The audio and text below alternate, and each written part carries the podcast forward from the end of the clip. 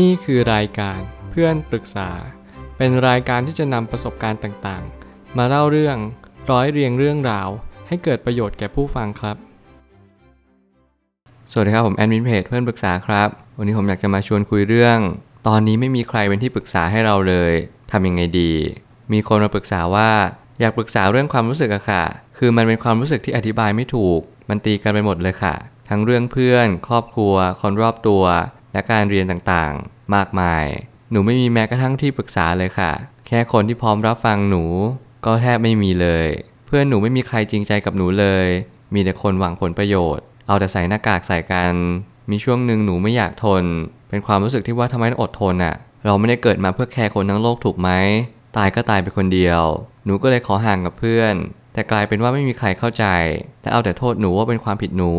โคตรแย่เลยอะ่ะ แล้วเราก็ทะเลาะกันหนักมาก นเกือบตัดเพื่อนกันไปเลย เพราะต่างคนต่างใช้อารมณ์มากกว่า และต่างฝ่ายก็ต่างไม่เข้าใจเหตุผลของกันและกัน แต่สุดท้ายเราก็กลับมาดีกัน แต่ความรู้สึกหนูมันพังไปหมดแล้ว หนูให้อภัยเขาแล้ว แต่เขาก็ทำแบบเดิมใส่หนู เราคบกันแบบฝืนๆอึดอัด หนูก็เลยเลือกถอยออกมาแบบเงียบๆแล้วค่อยๆหายไป หนูหมดศรัทธากับคำว่าเพื่อนไปแล้ว แถมครอบครัวหนูก็มีปัญหากันอีก เนื่องจากอะไรหลายๆอย่าง เลยมีปากเสียงกันบ้าง ทั้งๆที่เมื่อก่อน เราเป็นครอบครัวที่อบอุ่นมาก พอขึ้นมัธยมหนูก็ต้องมาเรียนต่างจังหวัดอยู่กับอาและย่า หนูทะเลาะกับพวกเขาบ่อยมาก ไม่มีใครเข้าใจหรือรับฟังเลย แรก ๆ ก็ดี แต่ตอนหลังมันแย่ไปหมดเลยค่ะ หนูทำอะไรก็ผิด พวกเขาเอาแต่ตีกรอบให้หนูและกดดันหนูไปหมด ครอบครัวและคนที่บ้านเป็นพวกเจ้าอารมณ์ หนูไม่มีทางออก บ่อยครั้งก็ระบายอารมณ์ด้วยการร้องไห้เงียบๆคนเดียวในห้อง แต่หลังๆมานี้ทุกอย่างแย่ลงกว่าเดิม หนูคุมไม่อยู่ ก็ต่อยกำแพงบ้าง แล้วหนูก็รู้จักเพื่อนคนหนึ่งใน Facebook แต่ก็ไม่เคยเจอกันเพราะอยู่ไกลกันมาก เราสนิทกันจนเขาเป็น safe zone ที่ดีให้หนู แต่ช่วงนี้เขางี่เง่าเกินไป ดื้อเอาแต่ใจ และก้าวก่ายหนูมากเกินไป จนทำให้หนูอึดอัดและไม่โอเคเลย และหนูก็เป็นคนขี้โมโห คุมอารมณ์ไม่อยู่ ขี้พานแถมยังเป็นคนที่มองโลกในแง่ลบมาตลอด อะไรหลายอย่างที่เขาทำใส่หนู เช่น เพื่อนครอบครัว คนที่บ้านต่างๆ ทำให้หนูเผลอทำอะไรแบบไม่ตั้งใจไปบ้าง หนูสับสน ไม่โอเคกับความรู้สึกแบบนี้เลยค่ะ ตอนนี้หนูกำลังเสียเพื่อนที่ดีที่สุดไป และตอนนี้หนูไม่มีเพื่อนเลยสักคนค่ะ เป็นอะไรที่แย่มากเลย ที่ปรึกษาหรือคนรับฟังไม่มีอีกแล้ว พ่อแม่ไม่เคยรับฟังหนูเลย พี่ๆ ก็ไม่มีเวลามาสนใจ หนูอยากใช้ชีวิตแบบตัวคนเดียวให้ได้ แต่หนูยังคงอ่อนต่อโลกเกินไป หนูไม่เข้มแข็งเหมือนภายนอกเลยแต่มีอยู่อย่างหนึ่งที่อยู่กับหนูคือบางทัน หนูเป็นติ่งที่ไม่มีใครสนับสนุน แต่หนูก็ยังคงเป็นติ่ง เพราะบางทันคือสิ่งเดียวที่ช่วยเยียวยาหนูให้ดีขึ้น ในทุกๆ ครั้ง แต่โลกความจริง หนูไม่เหลือใครเช่นเคย ข้อความปรึกษานี้มีความยาวสักนิดหนึ่ง แต่ผมเชื่อว่าใครหลาย ๆ คนที่ได้ฟัง ที่ได้คบคิดตาม จะได้ประโยชน์แน่นอน เพียงเพราะว่าการที่เราเข้าใจชีวิตสักหนึ่งชีวิตเนี่ย ผมเชื่อว่าเราจะมีความสุขมากยิ่งขึ้น สิ่งที่ผมอยากจะพูดต่อไปนี้ก็คือ ผมเข้าใจเรื่องราวทั้งหมด แต่ผมไม่สามารถเปลี่ยนแปลงอะไรได้เลย ผมทำได้แค่เพียงรับฟังมากขึ้นกว่าเดิม เท่านั้นเอง ไม่ว่าปัญหาจะมากหรือน้อยเพียงใด ทุกคนย่อมมีปัญหาในแต่ละบุคคล ในแต่ละบริบทเหมือนๆกันทั้งหมดเลย ผมก็มีปัญหากับครอบครัว คุณก็มีปัญหากับครอบครัว ใครหลายคนในสังคมก็มีปัญหากับครอบครัว หรือว่าบริบทอื่น ๆ ก็ตาม ไม่ว่าเราอยู่ตรงจุดไหนเราก็ล้วนแต่เจอปัญหาด้วยกันทั้งนั้นนั่นความเป็นจริงของโลกใบนี้ว่าเราหลีกเลี่ยงปัญหาไปไม่ได้ ไม่ว่าคุณจะอยู่คนเดียว คุณจะอยู่เป็นหมู่คณะ นั่นคือสถานการณ์ที่คุณต้องเจอ ผมคิดว่าสถานการณ์ไม่ได้เป็นตัวบ่งบอกความสุขหรือความทุกข์ เพียงแต่ว่าคุณต้องเข้าใจว่าที่ปรึกษาที่ดีคืออะไร ครอบครัวที่ดีคืออะไร รวมถึงบางคำพูดอย่างเช่น ครอบครัวที่อบอุ่นในอดีตเนี่ยมันเป็นยังไง เราต้องหาคำตอบให้เจอ และเราพยายามหาจุดจุดนั้น แล้วเชื่อมโยงกลับไปที่เดิม นั่นคือความสามารถที่เราต้องพึงกระทำให้มากที่สุด ผมไม่ตั้งคำถามขึ้นมาว่า การฝึกสติในชีวิตประจำวันนั้นจำเป็นต่อชีวิตอย่างยิ่ง ซึ่งเป็นสิ่งที่ขาดไปไม่ได้เลย เพราะถ้าเราขาดสติเราก็จะขาดการเชื่อมโยงกับตัวเองอย่างแท้จริง สติเป็นสิ่งที่สำคัญจริงๆ ผมอยากจะเน้นย้ำตรงนี้ว่า การที่เรามีสติสัมปชัญญะทำให้เรารู้ว่าเรากำลังทำอะไรอยู่ แน่นอนผมเชื่อว่าการที่คุณมาระบาย อาจจะทำให้คุณดีขึ้นสักนิดหนึ่งแต่หากว่าถ้าเกิดสมมติคุณไม่ยอมเปลี่ยนแปลงตัวเอง คุณยังไม่มีสติเพียงพอที่จะรับรู้สัญญาณ ที่จะเปลี่ยนแปลงต่างๆ ในชีวิตของคุณเนี่ย คุณก็จะมองว่า การที่คุณเปลี่ยนแปลงตัวเองจริงๆเนี่ยมันเป็นสิ่งที่ทำได้ยากมากๆ นั่นคือความเป็นจริงของชีวิตว่าเราต้องรู้ว่าเราควรจะทำอะไร และเราควรจะรู้ว่าเราไม่ต้องทำอะไร ในโลกจะขับเคลื่อนด้วยสองสิ่งเสมอ คือสิ่งที่สามารถเปลี่ยนแปลงได้ และก็สองคือสิ่งที่ไม่สามารถเปลี่ยนแปลงได้ ในความเป็นจริงอย่างยิ่งที่คุณจะต้องน้อมรับ แล้วก็ปรับตัวตาม ไม่ว่าจะเป็นเพื่อนแฟนหรือครอบครัว รวมถึงคนในสังคมใดๆก็ตามแต่ ทุกคนล้วนแต่รักสุขเกลียดทุกข์นี่ก็สัจธรรมความเป็นจริง ที่เปลี่ยนแปลงไปไม่ได้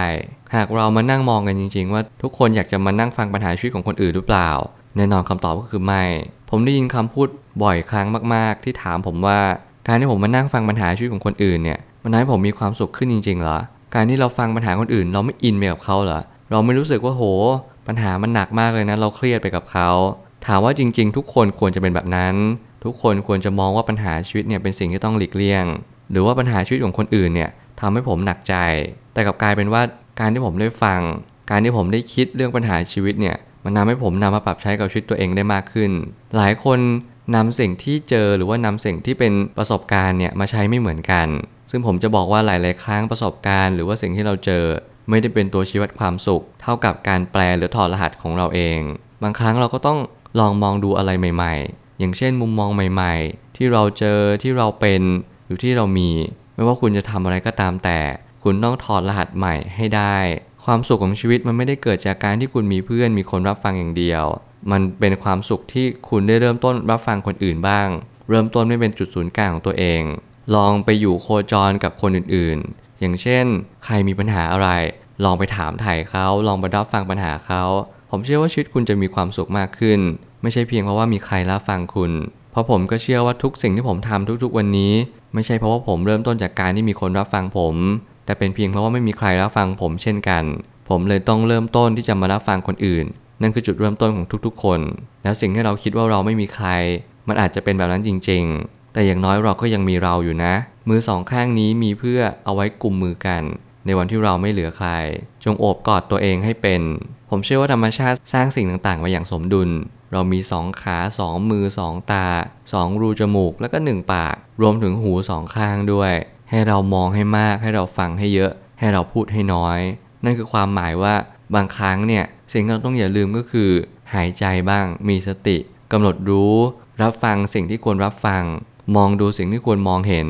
พูดเท่าที่จำเป็น แล้วก็พูดให้น้อยที่สุด นั่นคือความหมายว่าบางครั้งเนี่ยเราต้องแสดงความคิดเห็นอย่างถูกต้องแล้วก็ มีความเข้าใจชีวิตอย่างแท้จริง สิ่งผมเปรียบเปยไม่ได้หมายความมันจะต้องเป็นแบบที่ผมคิดเสมอไปแต่ผมพยายามไม่เห็นภาพว่าไม่ว่าอะไรจะเกิดขึ้น เรายังมีมือสองข้างเพื่อเอาไว้กลุ่มมือกันในวันที่เราไม่มีใคร อย่างน้อยเราก็ยังมีเรา อย่างน้อยเราก็ยังมีขาสองข้าง มีอวัยวะครบทั้งหมดในร่างกายของเรา ไม่ว่าเราจะเป็นอะไรหรือว่าทุกข์ใจแค่ไหน อย่าลืมว่าธรรมชาติยังให้โอกาสเราอยู่ เรายังสามารถเปลี่ยนแปลง แก้ไขไปได้ จงเชื่อมั่นในตัวเอง อย่าพยายามพึ่งพาสิ่งภายนอก มีหลายคนมากๆที่เจอพื้นที่ปลอดภัย แล้วเข้าไปยึดติดถือมั่น แล้วเข้าใจไปว่านี่คือสถานที่ปลอดภัยของชีวิตเราแล้ว แต่ทุกสิ่งก็ยังคงตั้งอยู่บนความไม่เที่ยงอยู่ดี ผมไม่แนะนำให้ใคร หาพื้นที่ปลอดภัยเลย แม้แต่คนเดียว ผมไม่ได้ไม่เชื่อสิ่งเหล่านั้น แต่ผมคิดว่าไม่ว่าอะไรก็ตาม พื้นที่ปลอดภัยนั้นมักจะทำลายตัวเราเอง ในอนาคต เหมือนกับว่าคุณมีครอบครัว แล้วคุณคิดว่าคุณมาถึงปลายทางแล้วคุณไม่ต้องดูแลครอบครัว คุณไม่ต้องใส่ใจตัวเอง รวมถึงคุณก็เพิกเฉยสิ่งต่างๆ ให้มันล่วงเลยผ่านวันผ่านเดือนผ่านปีไป โดยที่คุณไม่ได้ใส่ใจมันมากพอ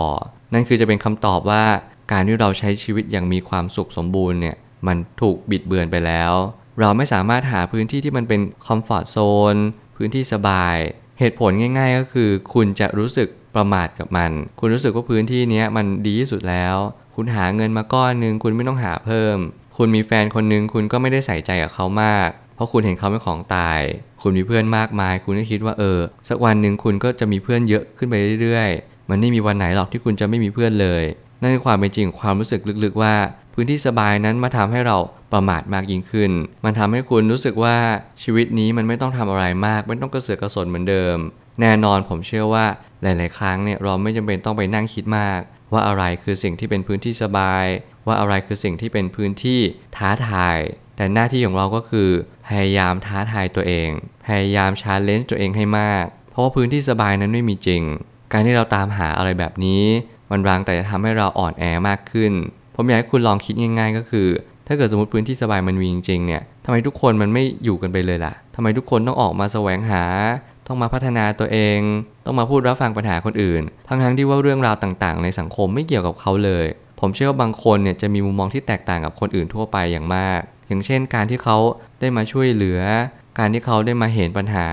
หรือแม้กระทั่งการที่เขาทำให้ชีวิตของตัวเองมีคุณค่าขึ้นเนี่ยมันคือการช่วยเหลือคนอื่นหรือเปล่า มันคือการพัฒนาตัวเองทุกๆวัน รู้สึกว่าตัวเองเก่งขึ้น รู้สึกตัวเองสามารถทำอะไรได้มากขึ้น เรามีความสามารถมากมายมากกว่าที่เราคาดคิดเอาไว้อีก นั่นคือความเป็นจริงของชีวิตว่า หากเรายังไม่เจอคุณค่าในตัวเอง จงไขว่คว้าและแสวงหา ชีวิตมันไม่เคยรอใคร และพื้นที่สบายมันไม่มีจริง อย่าพยายามตามหา สุดท้ายนี้ปัญหาในชีวิตที่กำลังรุมเร้าเรา มันกำลังทดสอบความคิดและจิตใจของเราอย่างแท้จริง ทุกครั้งที่ชีวิตมาบีบคั้น นั่นจะทำให้ตัวตนเดิมแท้ถูกกระเทาะเปลือกออกไป แล้วจิตวิญญาณที่เราสะสมจะปรากฏออกมา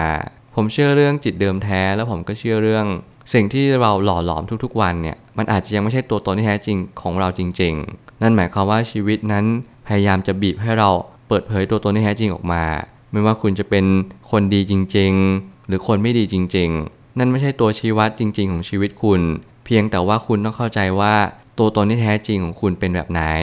นั่นคือจุดเริ่มต้นที่คุณจะเปลี่ยนแปลงหรือแก้ไข รวมถึงต่อยอดด้วย ผมอธิบายง่ายๆก็คือ ไม่ว่าอะไรก็ตามที่คุณเจอ แล้วคุณรับมือกับมันยังไง ด้วยความโกรธ ด้วยความกลัวหรือว่า ด้วยความหลงอะไรก็ตามแต่ คุณต้องเรียนรู้ว่าคุณควรจะแก้ปัญหาให้ถูกวิธี คุณเป็นคนดีหรือคนไม่ดี มันไม่สำคัญเท่ากับคุณรู้หรือเปล่าว่าคุณเดินมาถึงตรงจุดไหน จุดยืนในณวันนี้มันสาคัญมากที่สุด เพราะว่ามันทำให้คุณรู้ว่าคุณต้องทำอะไรต่อไป จงรู้จักตัวเองให้มาก หาตัวเองให้เจอ สิ่งที่เป็นตัวชี้วัดก็คือการที่คุณเป็นคนโกรธเยอะเนี่ย คุณต้องรู้ว่าตัวตนที่แท้จริงของคุณมันกำลังถูกกระทบเปลือกแน่นอนว่าตัวตนจริงๆคุณอาจจะดูเลวร้ายมากๆ แต่ว่ามันจะไม่ใช่สิ่งที่ทำให้คุณรู้สึกแย่ไปกับมัน สิ่งเหล่านี้มันช่วยให้คุณยอมรับสิ่งที่ตัวคุณเองเป็น แล้วคุณก็จะเห็นหนทางมากยิ่งขึ้น จากการที่เหตุการณ์ต่างๆ ถูกบีบคั้น และทำให้คุณเจอจิตเดิมแท้ของคุณเอง แล้วการเปลี่ยนแปลงจะเกิดขึ้น ถ้าคุณตั้งใจจะเปลี่ยนแปลงตัวตนที่แท้จริงของคุณ ค่อยๆ ใช้ชีวิตไม่ต้องรีบ ไม่ว่าตัวตนคุณจะเป็นแบบไหน มันไม่สำคัญเท่ากับคุณรู้หรือเปล่าว่าตัวตนคุณเป็นแบบไหน แล้วคุณจะเปลี่ยนแปลงมัน ตั้งใจหรือมุ่งมั่น ทุกอย่างสามารถกระทำและสำเร็จได้ด้วยใจ จงตั้งใจมั่น แล้วเดินทางไปทางนั้น ทางที่คุณเชื่อว่ามันเป็นทางแห่งความสุข ทางแห่งความดี และทางแห่งความถูกต้อง ผมเชื่อทุกปัญหาย่อมมีทางออกเสมอ ขอบคุณครับ รวมถึงคุณสามารถแชร์ประสบการณ์ ผ่านทาง Facebook Twitter และ YouTube และอย่าลืมติด Hashtag เพื่อนปรึกษา หรือ f r ร e n d Talk ด้วยนะครับ